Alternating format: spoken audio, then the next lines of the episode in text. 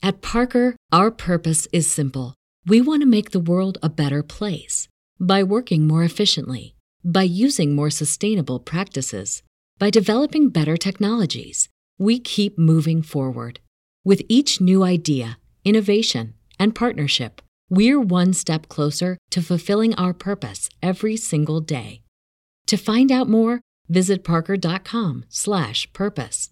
Parker, engineering your success. The girls who snubbed us, the boys who deserted us, the strangers who ignored us, the parents who misunderstood us, the employers who rejected us, the mentors who doubted us,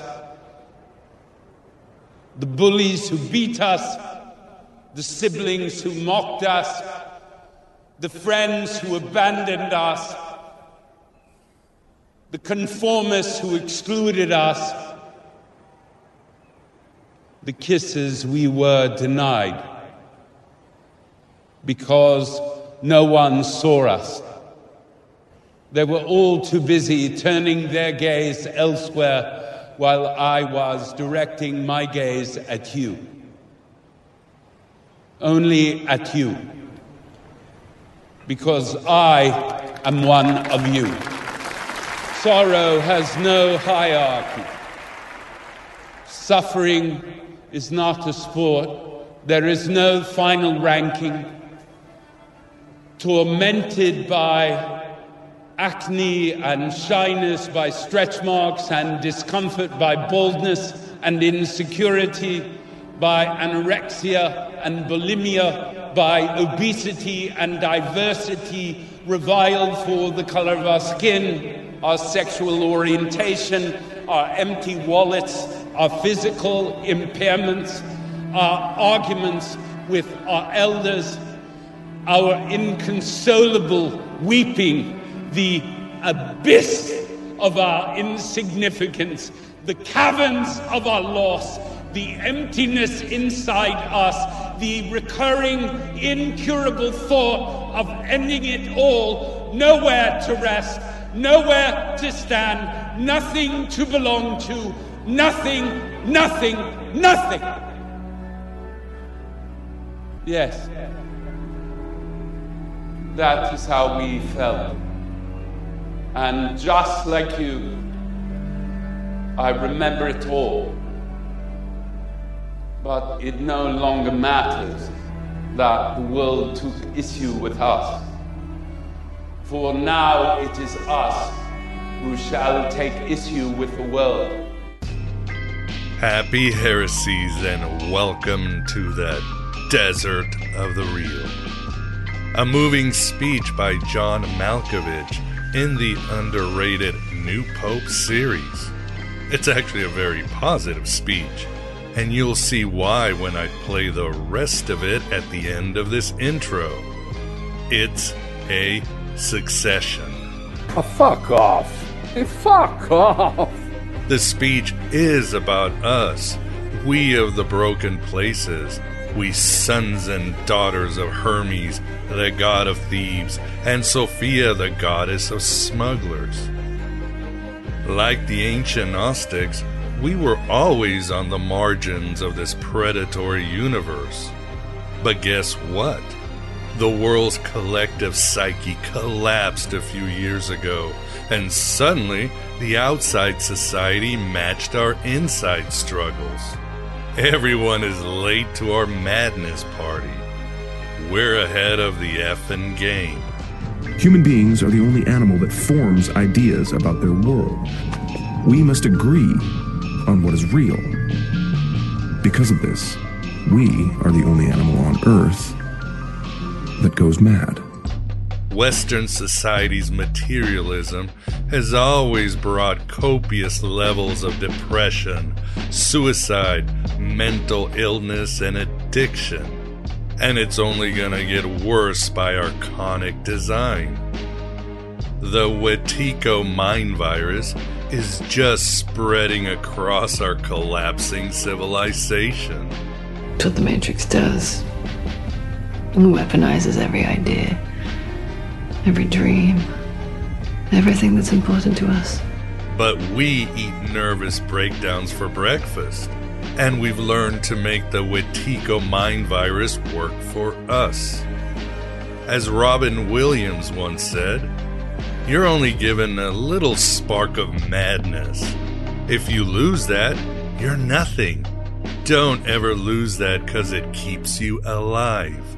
You're inside the maze now. You cannot escape. Welcome to madness. So, in these last days of human consciousness, we can flourish and help the least of our brothers because we know the depths of hell so well. As Oscar Wilde said, we are all in the gutter, but some of us are looking at stars. At the same time, Jung did write Mercury is something like the Godhead, but is found in the sewers. And as the caterpillar told Alice, you are a terribly real thing in a terribly fake world. And that, I believe, is why you are in so much pain. Love isn't going to save us. It's what we have to save. Pain makes us strong enough to do it. All our scars, our anger, our despair, it's armor. Like the Wetiko mind virus, our pain is something we've transmuted into inspirational gold. As far as the gutter or the sewer, it was Philip K. Dick who talked about the real divinity being the God in the gutter. It's time for we of the broken places to lead the way out to those that want it in this sinking ship of fools. As Ioan Couliano wrote, the point of Gnostic knowledge was to use it. It was meant to change the world. I'm not locked in here with you. You're locked in here with me. In the Cathar myth, Satan and his angelic horde are cast out after their failed Kendall Roy celestial board takeover. During their exile in the void, they run into this thing called matter. Satan decides he'll use this substance to fashion his own heavenly corporation. During the process, Lucifer is unable to animate Adam and Eve, the first of his slaves. He comes up with the politician idea of double crossing some of his angels and places their essence inside humanity. In other words, Gnosis makes us all fallen angels. I was pressed down like coal. I suffered. That's what an angel is. Dust pressed into a diamond by the weight of this world. You crushed me. After all, in the Cathar myth, fucking over some of these angels results in their redemption and blowback at the end of time. Thus, awakening is the greatest rebellion against the heavenly order of this dimension. And even Irenaeus said that the Gnostics were worse than Satan, because at least the devil doesn't talk smack about God and his creation. All of this is the best news you could ever have. When you know nothing matters, the universe is yours, and I've never met a universe that was into it. The universe is basically an animal. It grazes on the ordinary, creates infinite idiots just to eat them. You know, smart people get a chance to climb on top, take reality for a ride, but it'll never stop trying to throw you, and eventually it will. There's no other way off. And even more good news is the revelation that we must eradicate the mind killer that is fear, that our lives stretch far beyond our egos, and that death is an illusion. As Jesus says in the Gospel of Thomas, with Gnosis, you will never taste death. On a dark, ironic side note, Ioan Couliano was discussing this very saying the day he was assassinated by Romanian Secret Service at the University of Chicago. Oh, fuck off. But back to my musings. If we forget all these revelations, we'll be nothing but meat sacks in a world of sellout scientists and cuck politicians and fork tongued media leaders. This is it, and I'm glad you're here with me, Miguel Connor, your Pompadour of Gnosis, to never forget and keep remembering here at Aeon Byte. Do what you want. Take what you want. Gods make rules. They don't follow them. To keep our third eye on the ball, we have the aeonic honor of interviewing Tim Wyatt on his new book, Everyone's Book of the Dead. The work is a thoughtful and well researched treatise on preparing for death, reincarnation, karma, NDEs, astral flight, and all the other essential woo woo you'll need to fly and embrace Sophia when she calls back her children for that last final war against her demented son. As German writer Jean Paul Richter, quoted by Tim, says, When we die, we shall find that we have not lost our dreams, but that we have only lost our sleep. There are far worse things waiting man than death. Get ready for an intriguing and useful interview with Tim. So necessary as Samael and his Kelipot continue to ramp up their psychic wars against us. Desperate and unoriginal, fumbling for tired propaganda and outdated shibboleths. Many meat sacks are still buying all of this for that safety in numbers fallacy. It was Robert Heinlein who wrote, Man is not a rational animal. He is a rationalizing animal. Quietly yearning for what you don't have while dreading losing what you do. For 99.9% of your race, that is the definition of reality. Desire and fear, baby. But we of the broken places are beyond rationalizing because our pain is alchemical inspirational gold. As Rudolf Steiner, Steiner, Steiner said, wisdom is crystallized pain. And as Jung wrote, the reason for evil in the world is that people are not able to tell their stories. Guess what, you bullies and abusers and fucking social potentates. We can now write our own gospel and live our own myth as the world collapses and this becomes the playground of Hermes.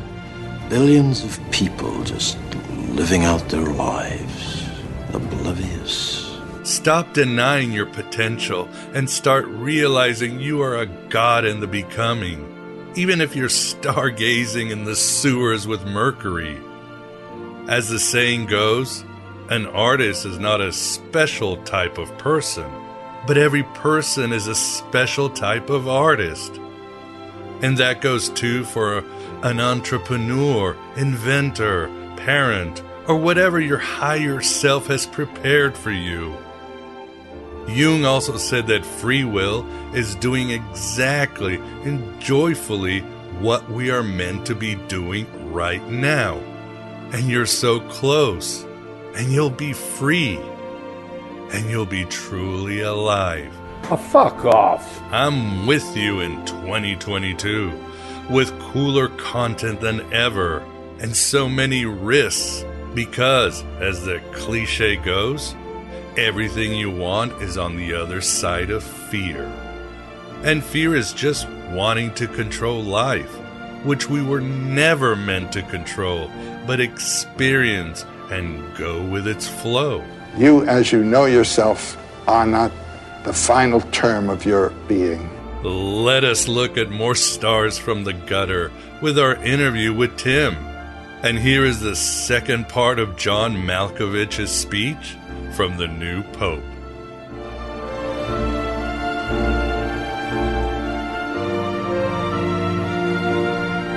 It no longer matters that the world took issue with us.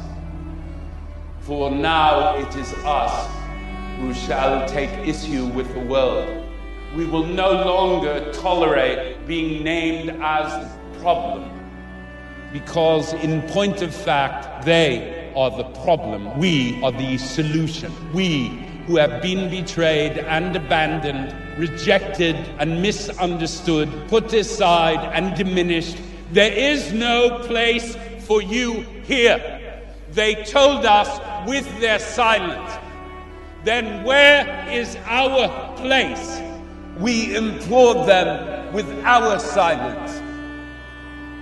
We never received that reply. But now we know, yes, we know our place. Our place is here. We are all miserable wretches whom God brought together to form a glorious church. Yes, we are all miserable wretches. Yes, we are all the same. And yes, we are the forgotten ones. But no longer.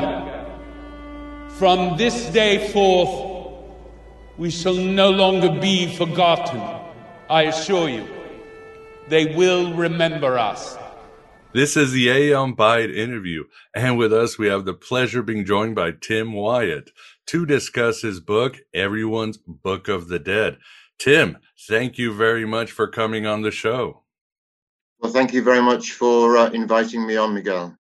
Pleasure's all ours. I really enjoyed your book, and you've hit on a lot of themes that I have been discussing uh, this year. Very important things as we try to move forward as a society and a culture instead of stagnating as we've been, especially recently. But with us too, we also have the Moondog Vance. Vance, how are you doing? I'm okay. And uh, looking forward to this interview because it took a couple of stabs at the Tibetan Book of the Dead, and it's kind of tough to get through. Yeah. So here I am, everyone. Yeah, Tim definitely uh, covers the Bardos in his work and a lot of ground. Again, a lot of wonderful ground. So, Tim, before we really delve into your book, uh, tell us a little bit about yourself. Uh, have you always been into the esoteric realms, or what was your evolution in life? No, it's something that's interested me since I was a teenager and I started to read a few books at that time. And I've had a a passing interest and sometimes an abiding interest throughout my life. But I worked for most of my life as a, a journalist and I was very, very busy. And so for some years, my studies into all this and my investigations were really put on hold. But about 15 years ago, I really got into things again big time and started to do a lot more research and reading and everything. So it's been with me all my life. I've always had a belief in reincarnation ever since I was a child, even though my parents and the local priest and my teachers and everybody else said, no, this is completely nonsense. But intuitively, I always had this feeling that this wasn't the first time that I'd been here and it wouldn't be the last. Yes, I would certainly agree with that. So, uh, why don't you tell us why you decide to write this book? And uh, let me quote you because your book has uh, a lot of wonderful quotes from yourself. Uh, the book has excellent visual sections with quotes and thinkers. It's your book is a nice adventure into these topics from various points and uh, the the research is sound, it's scientific, it's got everything, and it's a good, quick read that I it took me very little to, uh, to, well, I couldn't put it down, and it took me on a great journey, and uh, definitely supported a lot what I what I understand, and also helped me understand some things. But you write back to quoting you, you write. The chief purpose of this book is to fundamentally question and possibly change prevailing attitudes to death as the majority of people understand them in Europe and the West. And then there's a quote where you say, Death is the triumph of life. So this is why you wrote the book, right? Yes, I wrote it for a number of reasons. Um, the chief one being that I wanted to take the fear out of death because when you talk to a lot of people here in the UK and in other Western countries, death is always accompanied by fear. And the other reason I wanted to write it was that in the Theosophical movement, of which I'm a very active member, uh, Madame Blavatsky, the Russian 19th century mystic and founder of the Theosophical Society, said on, on more than one occasion the most important of the cosmic and universal laws that we should teach at the moment and explore and investigate are the twin interlocking laws of karma, the law of cause and effect, and reincarnation, and how we're all part of a continuous continuum of life in and out of physical bodies.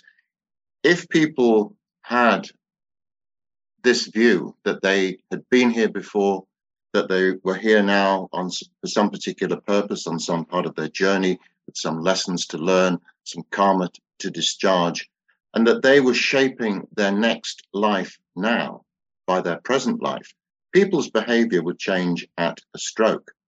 However, when you put all this into a historical context, it's only relatively recently that most people in the world haven't believed in reincarnation in some form or another. The early Christian creed incorporated reincarnation. It was abolished mainly for political and control reasons in the sixth century, but many Christians now still believe in reincarnation. I don't just mean going to some giant uh, divine warehouse in heaven to await some kind of resurrection, but I mean actively being reborn on this earth. And in fact, attitudes to reincarnation have shifted remarkably during my lifetime. When I was born in the early 50s, reincarnation was unknown outside of esoteric and a few narrow academic circles.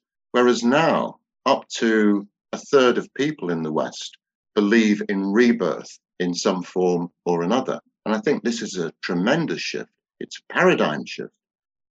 And the third reason I wanted to do it was that the Egyptians have a Book of the Dead, the Tibetans have a Book of the Dead, the Mexicans have one, so why shouldn't everyone else? And what I tried to do was to incorporate as many different angles to do with death, if you like, the history of uh, funeral rites, how people regard the afterlife, the process of dying itself. This is very important because actual dying, the process of dying, is often much more frightening to people than the thought of death itself. And this was another reason why I wanted to try and take the fear out of it. If we have good lives, why shouldn't we have good deaths? Mm, that's really well said, Tim. And yes, agreed. I would uh, yeah, what did uh, Benjamin Franklin say? The only two constants in life are death and taxes. So uh, we need to understand death, but sorry, I will always be afraid of taxes, no matter what book comes out. But uh, death is something else because it's uh, it's an illusion. But where do you see the West going wrong when it comes to the insane fear of death, which the last two years have shown us? Uh, what happened to us? And I mean, obviously, some countries like Mexico, Portugal, the Italians in death still have a good beat on this uh, temporal transition. But what what do you think went wrong in Western Europe and America? Well, the fundamental problem is that um, our whole reality, our whole paradigm, if you like, is based on one thing, which is materialism. The material world is the only realm that exists. All other realms of existence are just primitive superstition or wishful thinking. So, as soon as we can get people to think beyond the purely material realms, which we're all enmeshed in when we come into human form on this earth, we can't get away from the material realms, but we can understand that there are other realms of reality. And it's to these realms that we go when we leave our physical bodies and which we can access while we're still alive and in incarnation. Principally, I mean um, the astral realm, which is widely spoken about, which is our first destination um, after we die. And then a much more refined realm, which the uh, uh, the ancients called Devachan, which means Sanskrit for land of the gods, the equivalent of the Christian heaven or the spiritualist uh, uh paradise. It's a place where we do enjoy a prolonged period of time uh, in order to assess what we've learned in this life. And also to plan to some degree our next life because I'm convinced that each of us comes in into each new life with what we might call soul purpose. The problem is that people don't understand what this soul purpose is, and often they don't understand it till very late in life or not at all. And this is because people see th- see things purely in this materialistic world. We're, we're just encouraged to go out, earn money, um, to buy things that we don't need, to impress people we don't like. And we just get onto this treadmill. We all need material things. I'm not saying we can right. slaves in Tibet or anything like that. But we, we must understand that there are other realms of reality. And I've just actually written a piece for a couple of magazines of trying to define what new paradigms of wealth would be. And in this, I say, can you put a price on walking along a sunset beach with someone you love? Um, well, I'm sure there's some accountant somewhere who probably could put a price on that, but you can't. It's an intangible, and there are things which are much more valuable. Um, and particularly when you get to the end of your life, it's what you've done, it's what you've learned, it's the experiences that you've had. You're not worrying about your collection of books or vinyl LPs or anything like that you're worried about you're, you're thinking about all the rich experiences all the interactions you've had in your life. And these should be valued much more. And we need to step away from this material paradigm because if we don't it's going to lead to our destruction. Well said again. I couldn't agree more. Um, yeah it reminds me of the saying uh, uh, nobody in their deathbed said they should have spent more time at the office. Uh, there's so much yeah, more. Indeed. There's so much more we could be doing that we want to do and we know we should be doing, right? well, I think one of the things that we have to do um, is to identify, you know, why we chose to come here at this time, because I am convinced that we have a great deal of say, depending on our stage of development. Some people have a great uh, influence in the life that they will lead. You know, I, f- I firmly believe, and many people will disagree, that we choose our parents, we choose our environment, choose the country, the race, and the gender into which we're born. And this is based upon our sole purpose in that life, things that we have to resolve from previous lives, the working out of karma, if you like, and also the lessons we have to learn, the parts of ourselves that we have to work on, which are in some ways deficient because very few people are balanced in every department of their life. So we may come into a particular existence with one particular thing to try and rebalance. But of course, we all also come into uh, incarnation, I'm convinced, in soul groups, you know, groups of individuals who have interacted in the past in different roles as your family, your friends, your associates, other people perhaps with whom you've had great love or great conflict.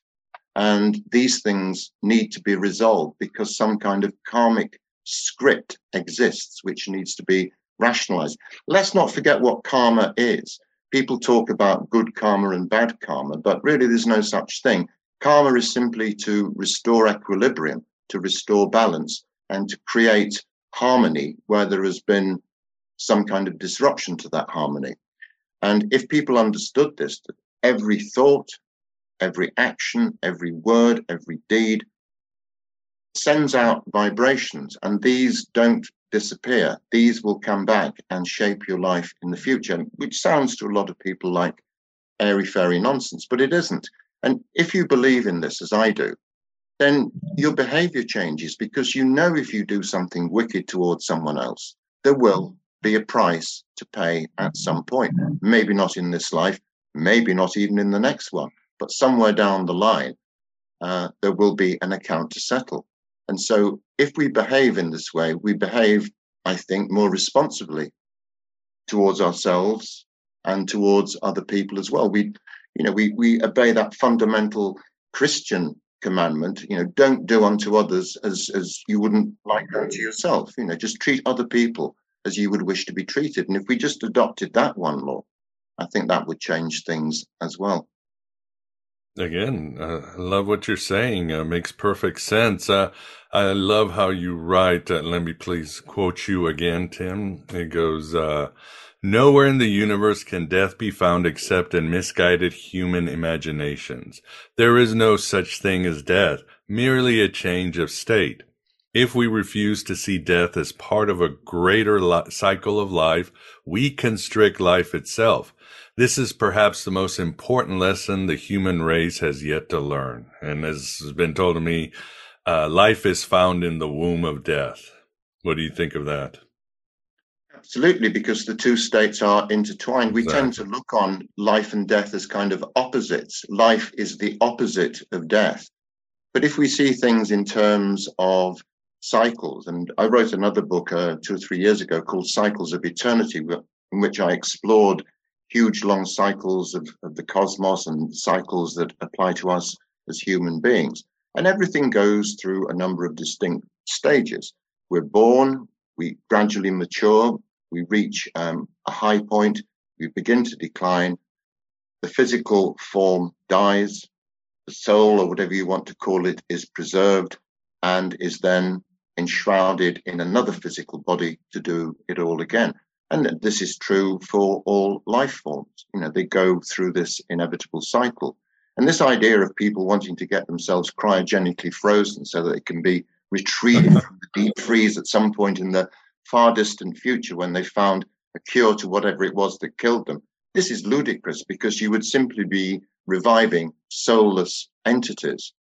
Uh, they wouldn't have any animating principle and they would just essentially be robots without any kind of inner. Co- they might have crude intelligence, but they would have no real consciousness because the consciousness comes from the soul. And this is the guiding principle. We're not bodies who happen to have souls attached to us.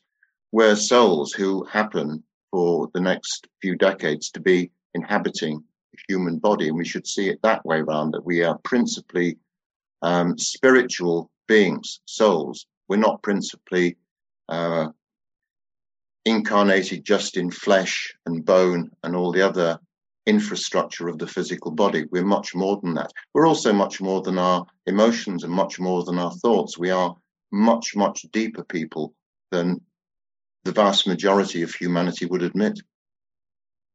I love it. Um, and just uh, we want to unpack some of these ideas, uh, karma, reincarnation, and so forth. But that might be the question: uh, How do we get to understand our soul's purpose or remember past lives. For example, I've never had, I don't think I've had any past life memories. I do when I write about when I'm falling asleep. I have, as uh, Eliphas Levi said, hypnagogic states where I think I'm somebody else that I've never seen in TV or met. And I have these visions of places that I've never been and it's very real. And then I fall asleep. I'm in the liminal places.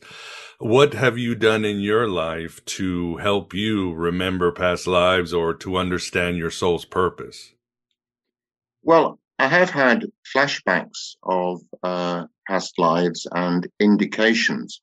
I also, about 15 years ago, when I started to um, investigate death in a in a major way again and start lecturing about it and writing about it, um, I went through three um, uh, regressions, hypnotic regressions, in which I recalled all sorts of different lives. The most recent life was of a man who had been killed in the Second World War. But I checked him out and, and I checked out the street where he was supposed to have lived and uh, the factory where he's meant to have worked and his name and everything, and it doesn't check out at all. However, ever since I was a very small child, back in the 50s when we got our first television. And they used to show a lot of war films on. There were lots and lots being made in the late 40s and 50s, mainly in black and white. TV was only black and white. But whenever I saw one of these war movies, and in particular, when I saw one about the desert, I became very, very interested. I used to say to my father, Oh, I've been here before. And he said, Oh, don't be so stupid. and I stopped absolutely convinced about this. As I got older, I realized that my father had had two brothers who had also served in the army. They'd been regular soldiers. He was called up and conscripted in 1942 um, as an engineer.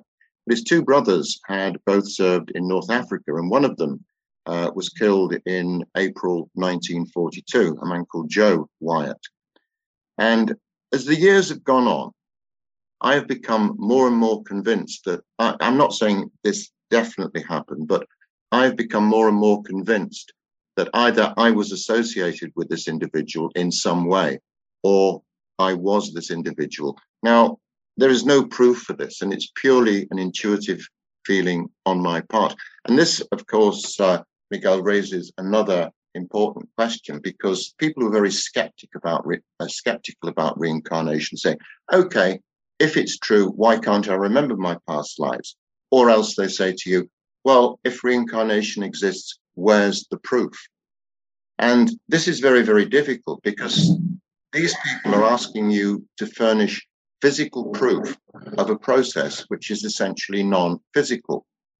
I mean, the bits when we're in human bodies are physical, sure, but the bits in between are entirely non-physical, and so this is very difficult to do. However, in the book, there are numerous ways that people um, do recall past lives, sometimes in dreams, sometimes during very traumatic incidents, sometimes when they fall in love with someone, uh, sometimes when they go to a place and this place is hauntingly familiar, they've never been there before, but somehow they know where individual buildings and streets and monuments are. Or sometimes people have terrible phobias. You know, they might be frightened of heights, they might uh, be frightened of enclosed spaces. There is a very rich area of research which has been done into birthmarks and other markings on bodies. And when researchers have looked into this and closely examined it, and they've done a lot of work on this in India, they found that um, perhaps a mark on the neck represents a bullet wound. And there have been cases where a child has said in India, Oh, I used to be so and so. I lived in that village. I had an uncle with a green lorry. I had um, an aunt called this, and there's some money buried under the kitchen floor. And when they've gone back and checked this out, these children have been proved to be right. And in one case, when they checked out how the child had died, yes, indeed, they had been shot in the neck. These things in, self, in themselves don't stand up to the deepest and most rigorous scrutiny. But when you add it all together, when you add all the indications, shall we say, rather than evidence, when you add all these different factors together, people being born into a life with particular skills, for example, a great artist or someone who's good at music, whatever, you know, I'm sure they didn't just acquire these things in, you know, in their infancy. They perhaps brought these things from another life. And this is something people should remember that we might not be able to take our material things with us and, and our overdrafts with us when we die, but we certainly take our knowledge and experience and skills with us and they will come in useful in some shape or form in future lives. And this may be our sole purpose to develop a particular skill which is going to be required at some point in the future. At Parker, our purpose is simple. We want to make the world a better place by working more efficiently, by using more sustainable practices, by developing better technologies. We keep moving forward. With each new idea, innovation, and partnership, we're one step closer to fulfilling our purpose every single day. To find out more, visit parker.com/purpose. Parker, engineering your success. Fascinating. And yes, your book brings a lot of evidence from many researchers who've done peer reviewed studies and different religions. It's uh, really uh, interesting uh, research and data that you bring. Uh, you were talking about uh, uh, you couldn't remember this as a child. And I was thinking, Tim, well, you know, in the days of H.P. Blavatsky and Steiner and all those guys, reincarnation was pretty simple. But now in our times, we've had, we've kind of broken through because now there's a possibility of parallel dimensions and the multiverse and moving left and right and so many new researchers. Do you ever wonder, put that into account or wonder about that too?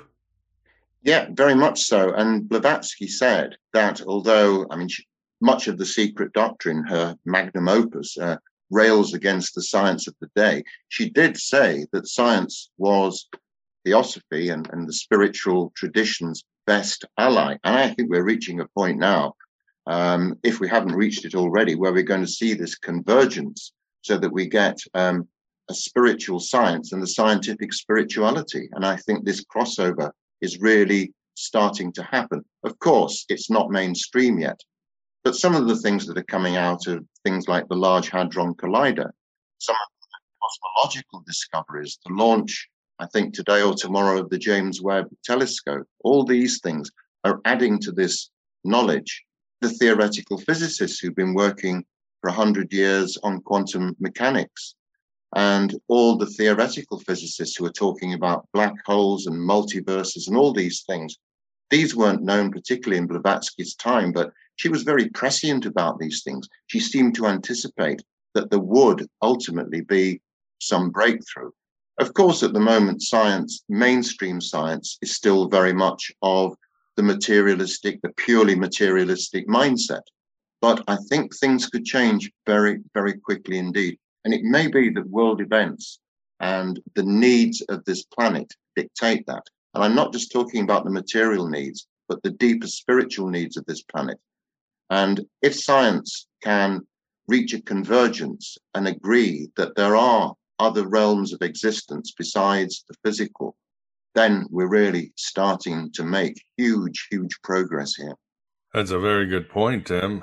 Again, uh, the idea of a simulated reality, parallel dimensions, uh, how the future can actually uh, go back and change the past. These are that's no longer, uh, as they say, woo woo. This is scientific, logical, mathematical.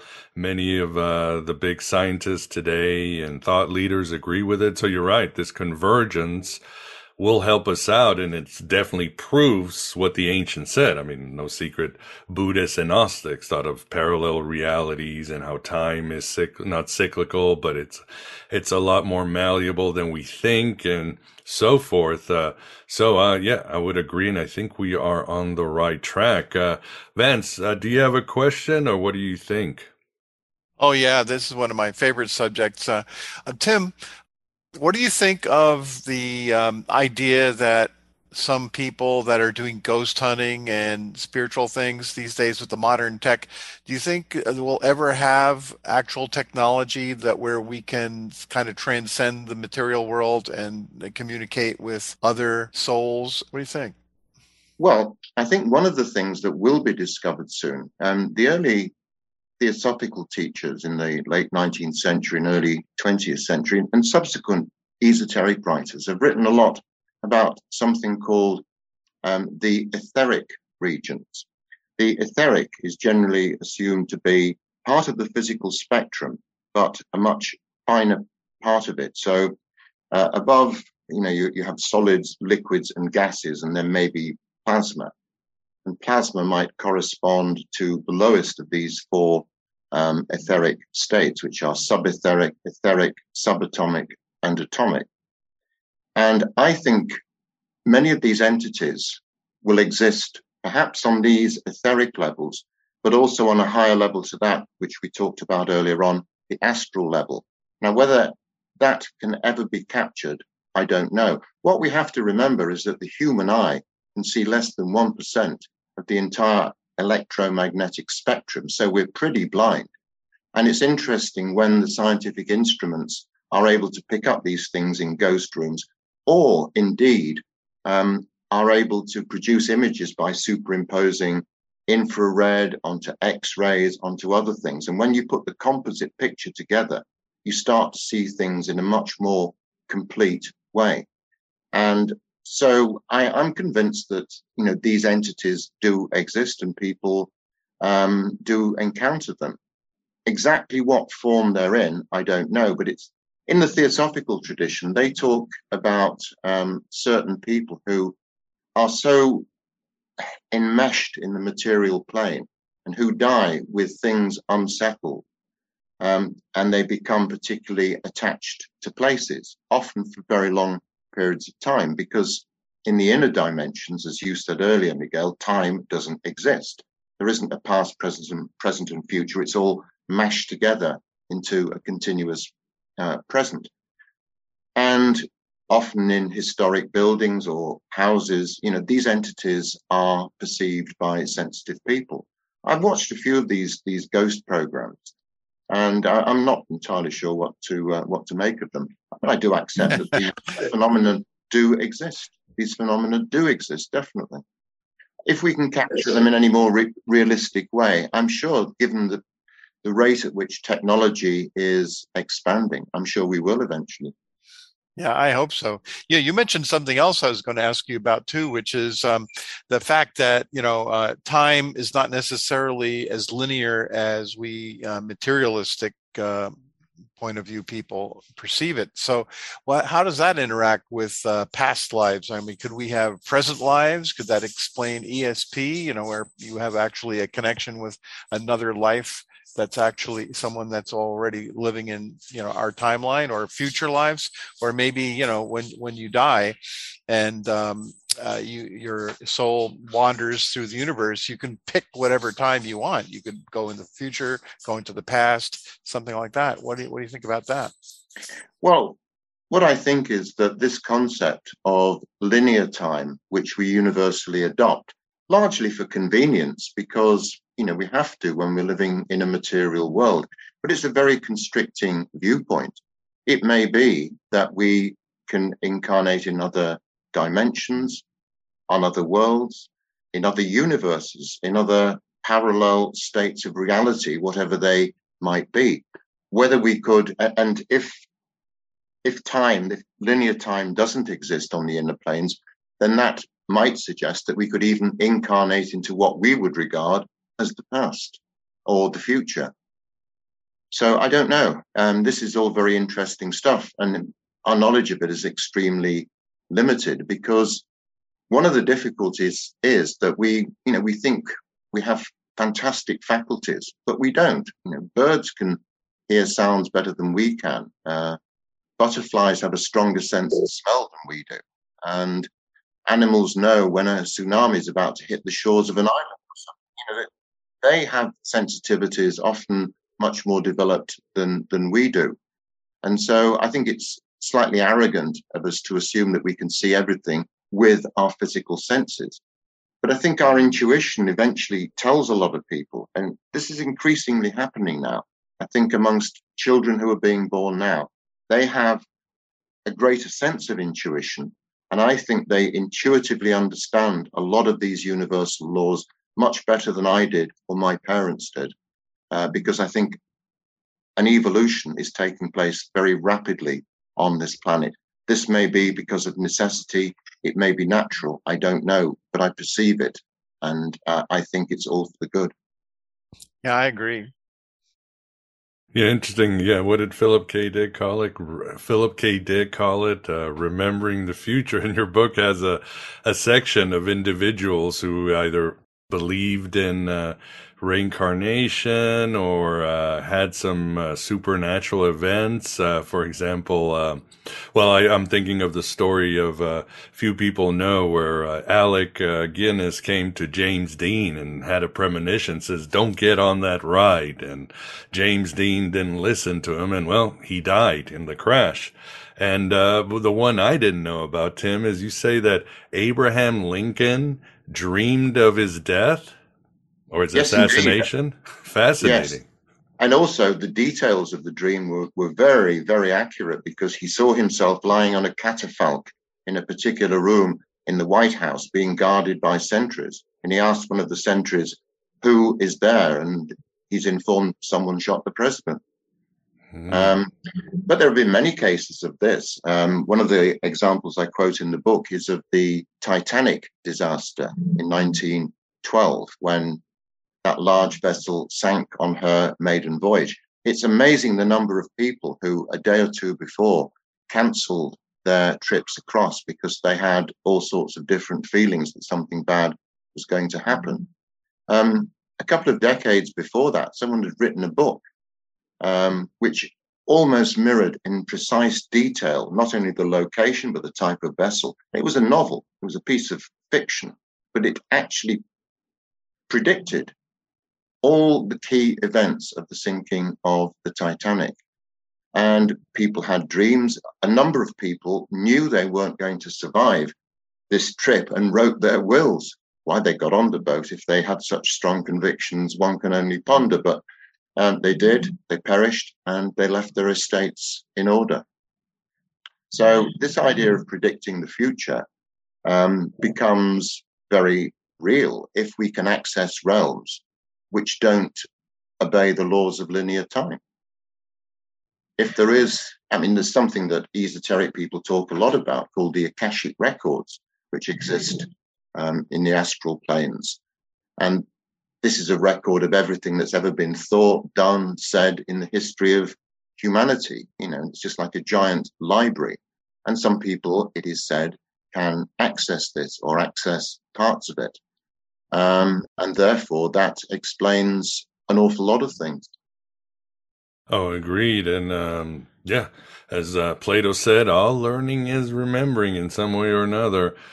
Uh, yeah, and I agree with you too. I think, uh, and Vance, that all of us are really humans are telepathic. It's uh, it's scientific in a way. Our species uh, survives before this ability was repressed. Like you said, animals can uh, predict tsunamis or earthquakes. They can do things that seem to be magic that defy science.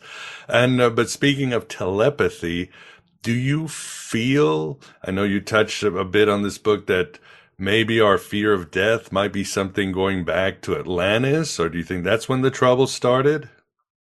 I certainly do think that um, the times of Atlantis spelled big trouble for humanity because it would appear from the information that we have, and the information is quite scanty, but it is said that the Atlanteans reached a stage of spiritual atrophy and scientific advancement, which very closely mirrors what we've got today, and that the society bifurcated into two principal strands um, the good guys and the bad guys, the, the lords of the light face, the lords of the dark face, the black magicians who tried to manipulate the forces of nature, tried to uh, encourage an ultra materialistic lifestyle, who developed huge scientific advances, possibly even in advance of what we have at the moment. But this is where the rot set in. This is where um, humanity's spiritual evolution went off kilter. Maybe this was part of the plan. Maybe this had to happen. Maybe humanity had to experience these things. But it strikes me that there are, and I've written about this, is that there are very, very close parallels between what was happening then and what's happening now. I mean, people, people in the last uh, 40 or 50 years have seen more scientific advances than in the previous hundreds of years. You know, when you look at, you know, what technology was like at the end of the Second World War, you know, we didn't even have transistors. And then we had all this and um, solid state electronics and then silicon chips and lasers and all sorts of other things came very, very quickly indeed. And so perhaps science uh, has advanced at a rate which it can't handle. Because one of the problems with science is that at best, it's amoral. It doesn't have a morality attached to it. And in many cases, it's deeply immoral because it allows discoveries to be misused to control or surveil people. Um, it allows technologies just for exploitation, for commercialization, or in the worst case, to just weaponize everything into ever more horrendous forms of destruction. So science has got to look to itself to actually create some kind of morality. And maybe we have to say, when we discover some potent new technology, hang on a minute, what's the effect of this going to be? I mean, look at how the internet has changed every single aspect of life on this planet. Britain yesterday has just opened its first clinic for people who are addicted to online gaming. I gather other countries have done this before us, but this shows how the technologies intrude into people's lives very, very often. And the irony I always find with a lot of this stuff is that these tools, which were meant to unite us and to help us to communicate more effective, effectively with each other, in fact end up alienating us from one another creating um, divisions, electronic and digital divisions between people, rather than creating a wider network of people That's just a personal view, anyway. No, I think you're onto something, and it's uh, evident by how we've become so fragmented today, for sure. And uh, my next question is uh, I mean, all systems have uh, the journey of death, again, from the ancient Egyptians to the Gnostics uh, to uh, the Buddhists, this long journey after we die. I guess the the Christians at least kind of made it a one bus stop. You die, you're in heaven or hell. but uh, how would you? Could you explain to the audience what exactly happens when we die, according to H. P. Blavatsky? Okay, the I'll, I'll keep it brief because it can yeah, uh, it can get very very complicated, but. Um, according to the theosophical and allied traditions, and most modern esoteric traditions more or less agree with this, there are variations. When we die, um, our astral body, which is an exact counterpart of the physical body, um, you might look on it as the software in your computer. The, com- the laptop is the physical body, the software in it is the astral body. It provides an imprint, a blueprint for the physical world. Um, our astral body leaves the physical body and goes to the astral plane. Back on Earth, the body still has a certain life attached to it, which is called the etheric body. People might call this the aura. This tends to disintegrate between 24 and 48 hours after someone dies. When we arrive in the astral plane, it's often said to be divided into um, a number of different regions. Sometimes it's referred to by its Sanskrit name as karma Loka. Karma is not like karma as in the law of cause and effect. It's actually pronounced kama, K A M A, and it means desire. And the astral world is essentially a world of um, emotions and desires. In terms of our physical journey, or our spiritual journey rather, it's here where we would spend a certain amount of time, which could be anything from a few hours to hundreds of years. And it's basically a place of reassignment and of um, consolidation, and a certain amount of refining goes on. And particularly wicked people will tend to spend longer in the astral planes than people who've led better lives. It's a place of purification. It corresponds to some degree to the idea that Christians have of a purgatorial realm, a purgatory, where people are shoved into fires. But I think that's rather a literal way.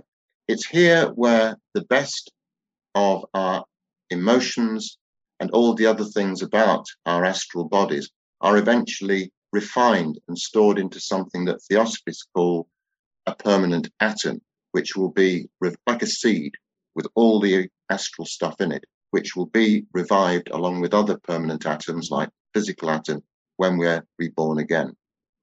Now, some people who don't have any kind of spiritual aspirations whatsoever will probably tend to reincarnate fairly quickly and after spending only time in the astral realms rather than the higher realms, because there will be no reason for, for them to go to the higher realms because it will be alien to them.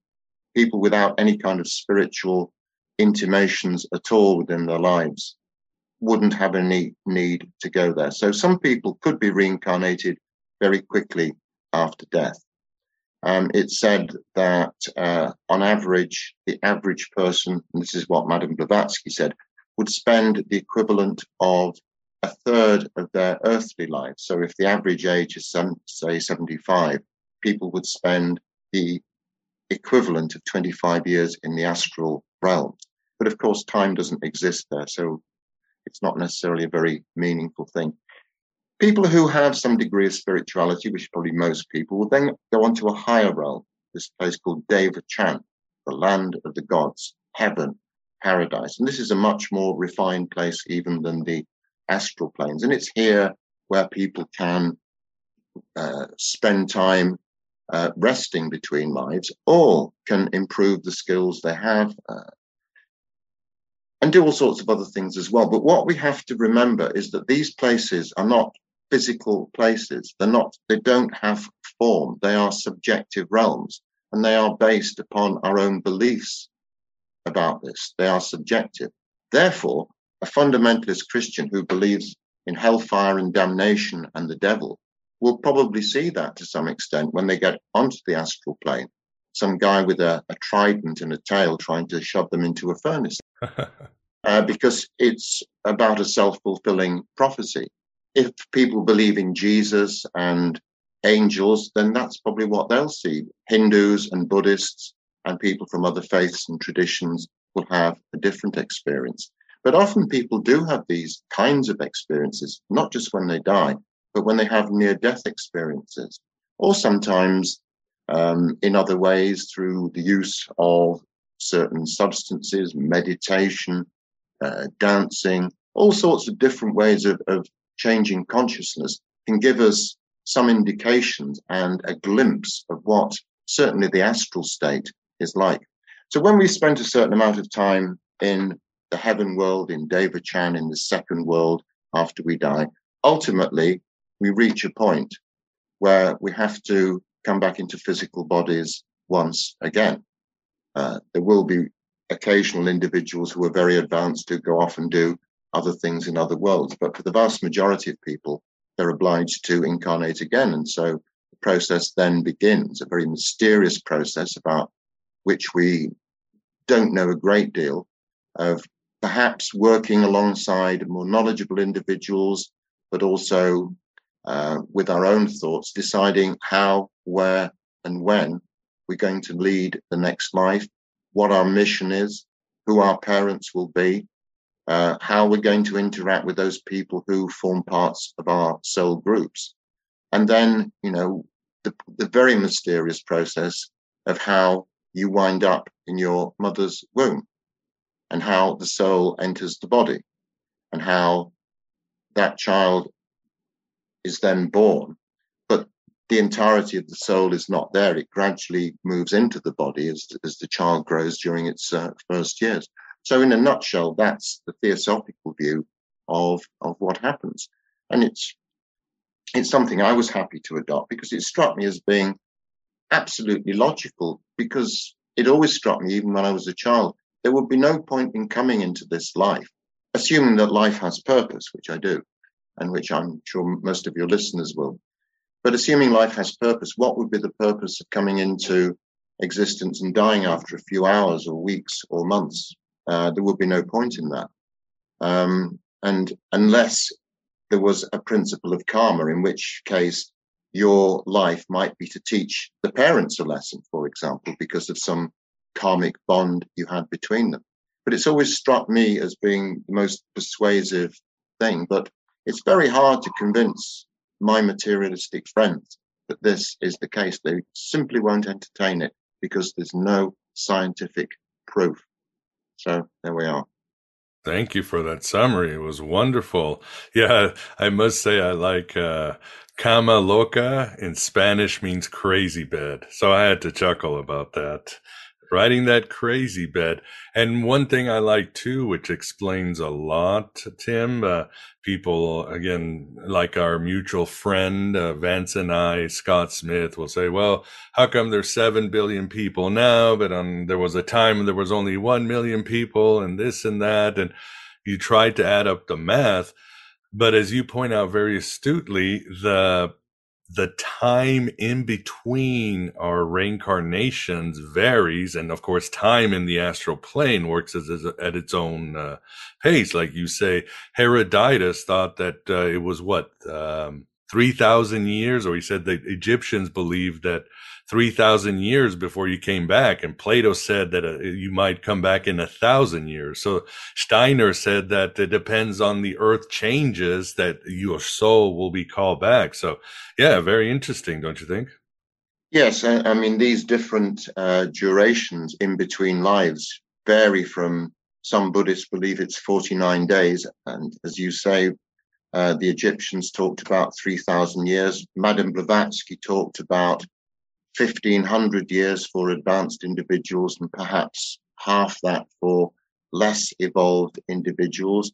Steiner, as you say, related it to the changing nature of the earth. And he pointed out that there would be no point incarnating twice during the same kind of historical period because there would be nothing fresh to learn then necessarily.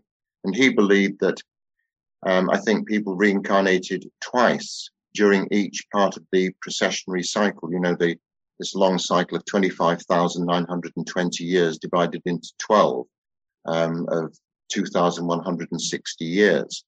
Uh, we're moving from the cycle of uh, Pisces into Aquarius, as we all know, and that might be one of the reasons why the world is in such turmoil. But Steiner said people would incarnate once as a man and once as a woman, um, each time during that 2,160 year period. But there are many other factors. It's generally agreed that after there has been a major war, and this was certainly the case after the First and Second World Wars, there's a real spike in the birth rate after the war. Um, and indeed, you know, one of the things that I find very mysterious is that when I was born in 1952, the population of the Earth was just under two and a half billion, and it's now 7.7 billion. So it's trebled in a period of just under 70 years. And as far as I'm aware, that is completely unprecedented and must suggest that people perhaps are reincarnating more quickly because um, this will all depend upon the particular cycle that we're in. And if you think the second half of the 20th century was a fantastic time to be alive, very difficult, but fantastic time to be alive in terms of so many things medical advancements, scientific advancements, uh, better living conditions for people, and all sorts of other things. And so maybe more people felt they had to put a foot down during this particular era than at previous times. Because imagine if you'd been born in some small village in rural England in the 12th century, what would you have learnt in your life other than the skills you picked up from your father and a, a crude knowledge of language from your immediate village community? There was no travel, there were no books, and it would have been very difficult to absorb anything. Whereas now we have the opportunity to avail ourselves of so many things, perhaps too many things. So there may be all sorts of factors influencing the time we spend out of uh, existence. And it may be to do with our own particular development. It may be that at a particular time, the skills that we have become particularly vital in order to solve some problem associated with a particular period of history. Yeah, indeed. And then once you bring in, uh, like you bring in your book, uh, uh, Blavatsky believed we have several bodies. Obviously, the Egyptians thought the soul was divided into seven or nine, I believe. The Gnostics had the tri- tripartition of the human consciousness. So it gets, uh, it's, uh, it's a busy universe out there, as I like to say. But what about the idea of suffering, Tim? Because some might say, in doing these reincarnation arguments, some might say, well, what about suffering? What about children who only live three months? What about Nazi concentration camps? Is this worth it? Do we ask for it? What's your answer to that? Well, I deal with this to some extent uh, in the book. And uh, just after the war, um, a man called Air Chief Marshal uh, Dowding, who had been head of the RAF during the war, gave a talk at the Theosophical Society in London. And he basically said, and sure if you said it now, people would be absolutely outraged. But what he said was that many of the people associated with the concentration camps um, had been the people who had tortured the natives in North America when uh, Cortez and the conquistadors had gone and committed all those um, unspeakable brutalities. I mean, what he went, what he meant was, what goes around comes around. If we inflict suffering in a in a war or in some other situation, the people who ran the concentration camps or the Russian gulags or any similar faculty through history, people who were involved in the Inquisition, may all come back and have to suffer either symbolically or literally um, the same things that they inflicted on other people. Eckhart Tolle, uh, the uh, well known American writer, has a great quote on this. He says, Suffering is most people's only spiritual teacher. And it's only through suffering that, that we actually learn lessons. And if we're suffering, the most important thing um, to remember is, oh, not poor me, isn't it terrible? Aren't I the victim? But what caused this suffering? What imbalance did I, me personally, what did I do to create this? Because nothing is thrust upon us accidentally. You know, we don't live in a, a random, accidental, purposeless universe. Things happen for a reason. And if we have to suffer in some way, and it can be numerous different ways, it can be financially, it can be in terms of emotions, it can be in terms of health, it can be in terms of um, uh, an automobile accident or a victim of war or plague or famine or anything like this. But none of it happens accidentally. It's all part of a giant plan and an interlocking network of energies and forces and causes which have produced this. It, it hasn't happened by accident, which is why, and again, I hesitate to say this, but you have to question the nature of victimhood. And as a journalist, one of the things I've become very aware of over the years is the media, Victoria, loving to create victims. Oh, yeah. You know, and I don't like this. I think victimhood is one of the most unpleasant things people can can inflict upon themselves. You know, because they you know, there are people who have a terrible, terrible life. And it's all very well to say, okay, you did this because you murdered someone back in the 17th century or whatever. But if people go within themselves, if they do go into those innermost parts of, the, of themselves, sometimes they can get faint hints and clues as to what may have gone on here and, and as to why they're suffering in a particular life. But it also reinforces the idea that we can be proactive about this. If we don't want to suffer in the future, then let's not set up those causes which are going to produce suffering, either through greed, selfishness, violence, or all the other negative things that we do. We can choose to tread a more, and I, again, I hesitate to use this word, moral path, because you know, deeply embedded in every esoteric tradition is this idea of self conduct, of morality, of conducting ourselves in the correct way towards other people. And many other traditions have talked about this. Japanese, um, many of the Confucian type uh, things have talked about this. Uh, Christianity does. All the major religions enshrine approximately the same idea. It's just that most of us find it extremely difficult to live this, but it's it's something we can aspire to at least. Well said. If we realize the mechanics of what's going on, then you know we know that if we put our hands in a fire, we're going to get burnt. So it's just a question of applying that principle a bit more widely. Well said. And do you have a website or where can people find out more about you? It's uh, firewheelbooks.co.uk, and the books which I have for sale are available from that. Awesome. We'll check it out. I enjoyed the book a lot, and uh, we will have it, of course, this link in the show notes. Well, we are at the end. It's been a great conversation, intriguing, engaging, excellent. Uh, first of all, Vance, thanks for uh, keeping us company on this journey. Oh, it's my pleasure. And hopefully, I'm up another rung on that ladder in the cosmic uh, communion uh, uh, situation. There you go. That's all we can do, step by step. Well, Tim, we really appreciate you coming on Aeon Byte to discuss everyone's Book of the Dead, and uh, good luck with uh, all your future work. Well, thank you very much, Miguel, and it's been nice to talk to you and Vance uh, on this show. Thank you very much for asking me.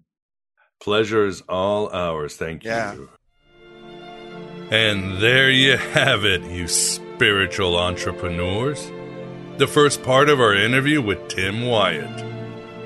In our second part, Tim discusses how suicide plays into his ideas of karma and reincarnation. Speaking of, he'll talk about the mechanics and perspectives of karma in detail, as well as the divisions of the human soul. Tim will address whether there is one consciousness and are we just fractals or manifestations of it, and much more. So please become an AB Prime member, Red Circle subscriber, or patron at Patreon for the full past life recall. only $6.99 for AB Prime or $4.99 on Red Circle, or whatever you want to pledge on Patreon. Membership to AB Prime or Patreon mid levels includes full access to more than 500 quality shows.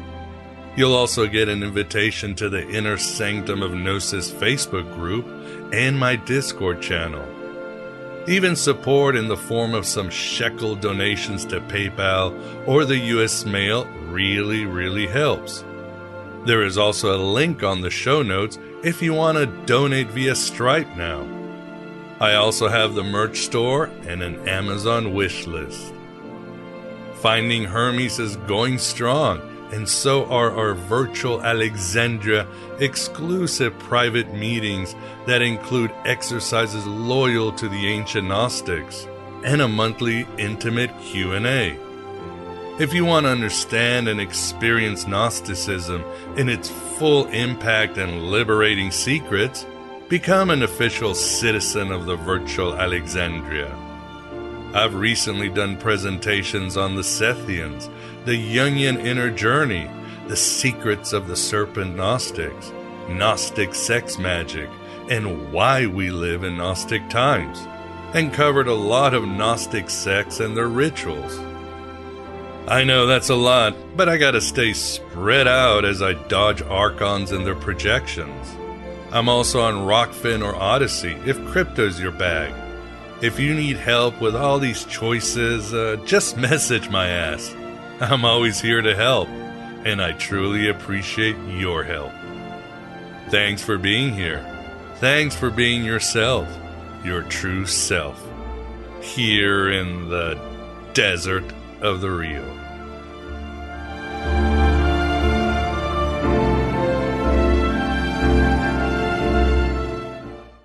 At Parker, our purpose is simple. We want to make the world a better place by working more efficiently, by using more sustainable practices, by developing better technologies. We keep moving forward. With each new idea, innovation, and partnership, we're one step closer to fulfilling our purpose every single day. To find out more, visit parker.com/purpose. Parker, engineering your success.